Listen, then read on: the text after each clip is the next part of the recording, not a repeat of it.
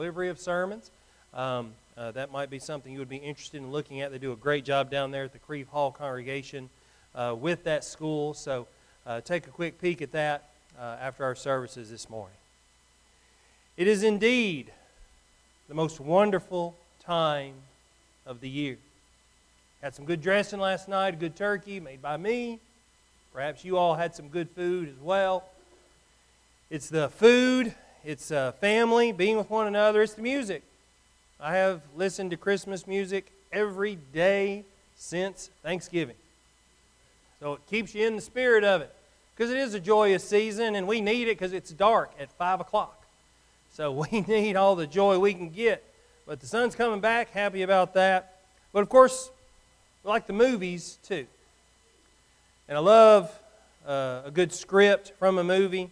And there are certain phrases that just stand out in particular movies. And there's a, a, phrase in a Christmas movie that I know you're going to recognize. I've loved it ever since I was a child. Not that one. Not that one. Hold up. God bless us, every one. I've loved it ever since the first time that I heard it, and it's difficult to say it without an English accent. But so many, so many actors and, and movies have conveyed this sentiment through Charles Dickens' classic.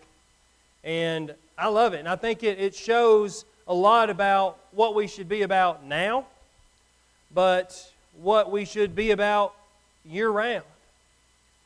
At the time, it was the sentiment that Charles Dickens was trying to convey to the industries uh, uh, at the time, where they were not blessing other people with the profits and things that they were making. So Charles Dickens wrote A Christmas Carol more or less as a pamphlet to try to move uh, the, the sentiment of the day about how things should be in a society, in a, in a community.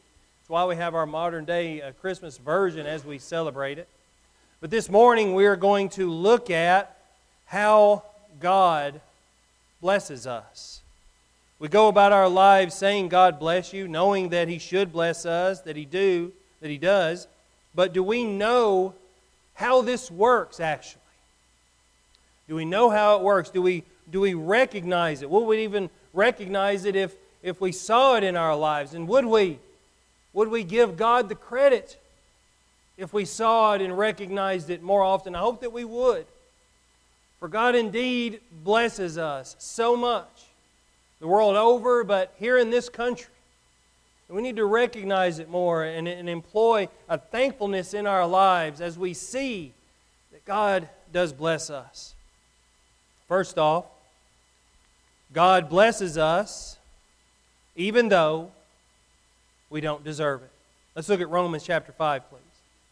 Romans chapter 5. Parents, our children act the way they do, and they're not perfect. We weren't perfect when we were little, and we're not perfect now either. But we still, we still want to bless them. We still want to give them what they need. We still want to give them what they want, even though they don't deserve it. Let's look at Romans chapter 5 because they mess up. They're not appreciative, just like we all are in regards to God's blessings. We don't appreciate what He does for us or what He has done for us through Christ in various other ways. But God continues to bless us. Romans chapter 5 and verse 6, you'll see the sentiment here of a heavenly Father who wants to bless His children, but of children who don't deserve it. Romans chapter 5, beginning with verse 6 For while we were still helpless, at the right time, Christ died for the ungodly. Christ didn't say, Oh, you've got to get better before I die for you. You know, we don't say to our children, Oh, you've got to be perfect before you get your Christmas gift tomorrow. We don't say that because we want to bless them. We want to give them what they want. For one will hardly die for a righteous man, though perhaps for the good man some would even dare to die. So, you know, what it's saying there is people, people are willing to die a little bit. They'll, they'll die maybe for a righteous man, Maybe they'll die for a good man, possibly. But God demonstrates his own love toward us in that while we were sinners, Christ died for us. There's a good man who's over here, and someone might say, Well, you'll have to die to save his life. Some people might do that, they wouldn't be jumping at the chance. If somebody else was an okay man, they wouldn't be jumping at the chance to die for him to save his life. But what does verse 8 say? God shows us how much He loves us, and while we did not deserve it, while we were sinners, Christ died for us, because that's what needed to happen. That's why it was a sacrifice, even though God knew Jesus was going to be raised again the third day, even though God knew He was going to defeat what was going on at the time, it was still a sacrifice because the people did not appreciate it. Didn't appreciate it. Much more then, having now been justified by his blood, we shall be saved from the wrath of God through him. So, because of that sacrifice, we can be saved. For if while we were enemies, we were reconciled to God through the death of his Son, because that's what his Son's death did. It brought us to God. No longer are we enemies, no longer are we separate from him, but his death has brought us to him. Much more, having been reconciled, we shall be saved by his life. That's what Christ's death did for us. And so often we do not see the blessing that that is, even though we didn't deserve it, even though we were sinners, even though every day we crucify Christ again on the cross with our actions. We don't see the blessing that it is and the sacrifice that God made, but hopefully this verse shows you how much of a blessing it is.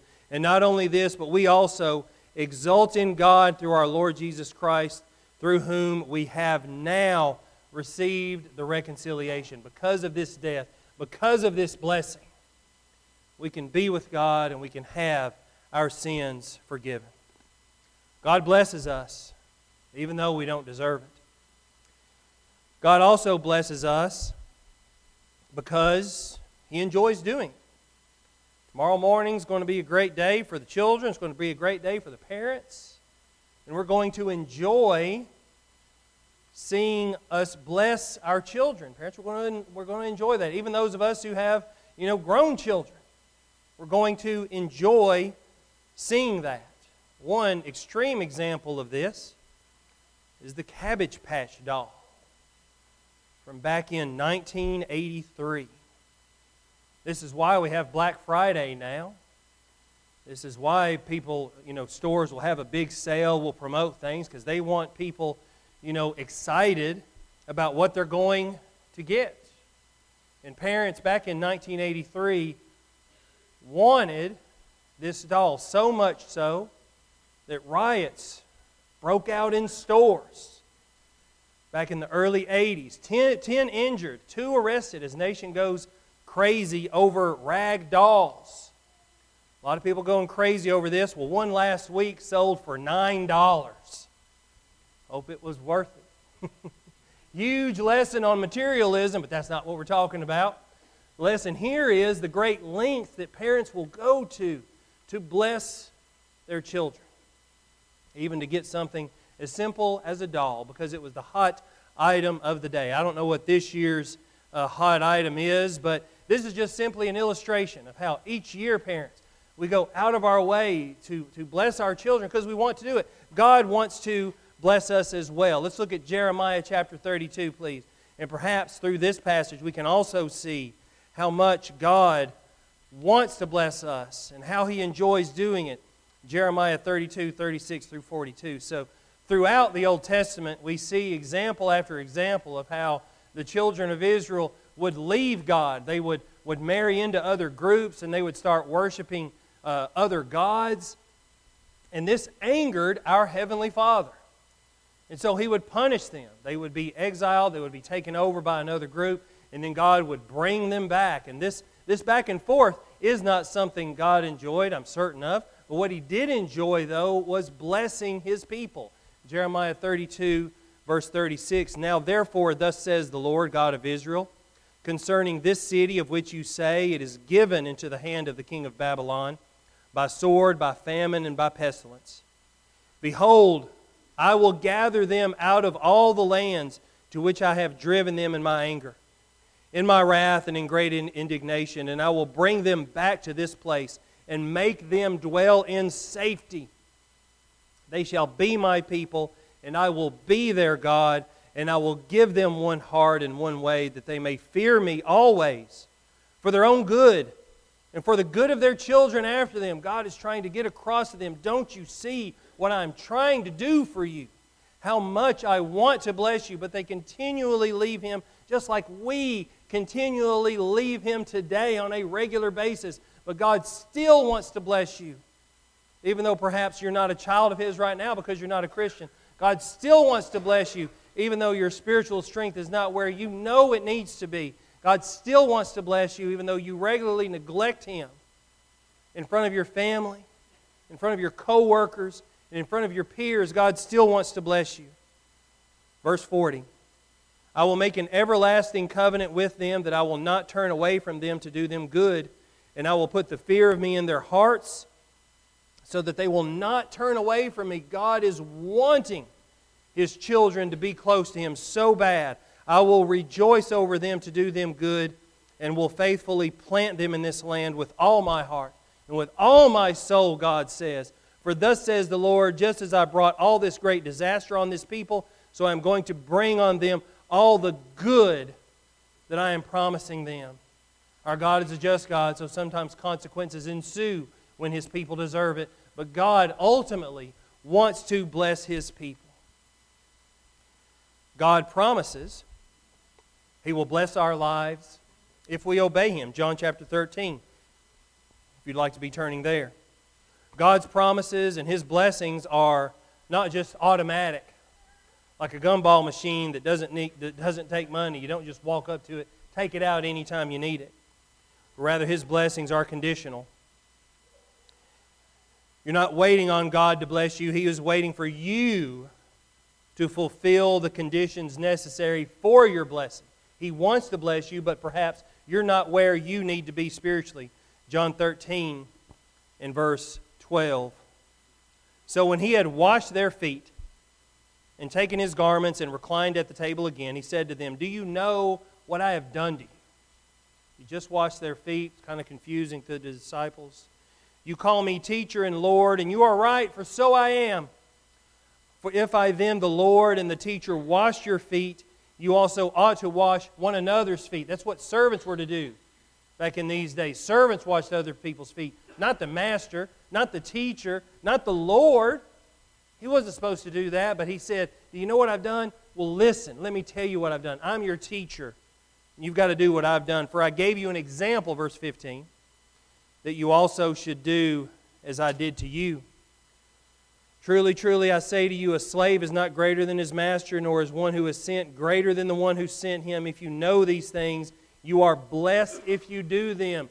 You are blessed if you do them. You are blessed if you obey Jesus Christ, if you obey our Heavenly Father. Another account from Genesis 22 Abraham and in the offering of his son Isaac, God tells Abraham, In your seed, all the nations of the earth shall be blessed because you have obeyed my voice. Proverbs 16. He who gives attention to the word will find good. Be obedient. And blessed is he who trusts in the Lord. God promises he will bless our lives. He promises he will bless you. But there is a condition there. There must be obedience. Obedience in following God. It's not a drive up window, it's not a gumball machine. It's not just something you order on Amazon whenever you want it. It requires obedience that you follow Him, that you come to Him with a repentant heart, ready to do as He asks. Next, God blesses us as an example to others. So here the question may still be why does God bless His people? Well, He's excited about it. He wants to do it. It's part of His plan. Let's look at Psalm chapter 67, please. Psalm chapter 67, beginning with verse 1. As we go about living as an example, hopefully, hopefully what the world sees is the blessings that God has given you. Blessings that you obey Him. Perhaps material blessings that you've been blessed because you are obedient to God and you ask for things, and He takes care of you, for all that we have is from God. Psalm chapter 67, beginning with verse 1 God be gracious to us and bless us, and cause His face to shine on us, that your way may be known on the earth. That's why God blesses us. He wants other people to know about Him. Your salvation among all nations. You know, I have friends, and we even do it here. We post when someone is baptized, we post it online because we want the nations to see that God is making a difference in people's lives. Verse 3 Let the peoples praise you, O God. Let all the peoples praise you. Let the nations praise you, as he said in verse 2. Verse 4 again Let the nations be glad and sing for joy, for you will judge the peoples with uprightness and guide the nations on the earth. Let the peoples praise you, O God. Let all the peoples praise you. The earth has yielded its produce. God, our God, blesses us. God blesses us that all the ends of the earth may fear him. God wants his blessings to be shown. And how does that work? That works through you as a soldier of Christ, that you show others how you have been blessed, perhaps materially, but especially spiritually and with your day to day life because our Heavenly Father wanted the people in that day to say, Look at what God did for them. Look at what happened at the Red Sea. Look at Jericho. Did you see the way God took care of them? Did you see what happened to Saul and how he became Paul? Did you see what happened to that person the other day at work? Do you know Mr. Sadler? Do you know this person? You at your work. I see how God blesses them. That's what it's talking about here when it says all the nations. We think all the nations are, are out someplace else in our grand world. But you're part of that too. You're part of that world that people need to see how God blesses others. You're part of that world that God says, I want my blessings to be seen through you. That's why He blesses us. That's part of the evangelism that we can do. Going out and showing others why the Christian life is the best life to live and not just something that you put on the shelf and take it down once, maybe twice a week. So let that example be through you of how God blesses us. Next, God blesses us to bless others. If you believe that God has blessed you in this life, and I hope that you have, I hope that you see it more and will consider it more in the future, you just can't store up these blessings and keep them all to yourself. God blesses you so that you can bless others. If you've ever gone on a mission trip, where you go, they might say a, a prayer of blessing for you because it's through our funding, most a, a great deal often, that our foreign mission work is successful because perhaps they can't support themselves. So those that we serve through mission efforts will pray for our blessings here in America so that we might continue to bless them. But we should not, in other cases, keep all of our blessings to us. And we're reminded of this in Matthew chapter 25, where Jesus says, I was hungry and you gave me something to eat. I was thirsty and you gave me something to drink. I was a stranger and you invited me in. Naked and you clothed me. I was sick and you visited me. I was in prison and you came to me. This verse speaks greatly about blessings. It says that you have food. It says that you have something to drink. It says that you have a house, that you have clothing, that you have medicine, that you have the ability to visit, and you have it in abundance. So much so that you're able to pass those blessings on to other people. So the question is are you a blessing to other people? Because that's God's intent for Him to bless you so that you might bless other people. But you've got to see it as a tool. You've got to see it as, as a means that you can use and, and show others so that they will see Christ. That's how this works, but we don't recognize it because we're so busy and we've got blinders over our eyes. And we're thankful, sure, for what we get, but there's not that, that push back through that we might bless other people. And this particular passage, of course, is an account of how the judgment day will occur. Very important then that we bless other people with all that we have been blessed with. Next, God's blessings can be multi generational. Genesis 25 and verse 11. It came about after the death of Abraham that God blessed his son Isaac. So we see from this passage and from this next passage, Psalm chapter 78, about how blessings can go on generation after generation. Listen, O my people, to my instruction. Incline your ears to the words of my mouth. So there's teaching going on. I will open my mouth in a parable. I will utter dark sayings of old, which we have heard and known, and our fathers have told us. We will not conceal them from their children, but tell to the generation to come the praises of the Lord and his strength and his wondrous works that he has done. What this means is that as we are taught, we must pass on these teachings. This very lesson this morning should be passed on to the next generation. And that's how blessings are multi generational. You know, your, your grandparents did this and Christ blessed them and they lived a godly life. They lived a Christ like life, had a godly marriage. That's what me and your mom do, and that's what you should do. That's what we should be passing on to our children, just in respect to the blessings of a godly family. And this is a beautiful passage here that teaches that our fathers have told us we will not conceal them from their children, but tell to the generation to come the praises of the Lord and how He indeed blesses us. So, blessings can be with you. But, parents, we want those blessings to continue on. That's one of the reasons we work so hard for our children. Because we, we want to make it maybe a little easier, we want to give them a little more. We want to pass these things on to them, and the things, the best thing we can pass on to them is a faith in Jesus Christ. For that generational thing is, is real. I've seen it. Seen it happen. As the generations go on, they move closer to God or they move further away from Him. But blessings can be multi generational. In the same way, sin can even be multi generational. Exodus chapter 34 says this the Lord passed by in front of him and proclaimed, The Lord, the Lord God, compassionate and gracious, slow to anger, and abounding in loving kindness and truth, who keeps loving kindness for thousands, who forgives iniquity, transgression, and sin. Yet he will by no means leave the guilty unpunished, visiting the iniquity of fathers on the children and on the grandchildren to the third and fourth generations. Now, this passage is often misunderstood. Some teaching that what this means is that my children and grandchildren will suffer for my sin.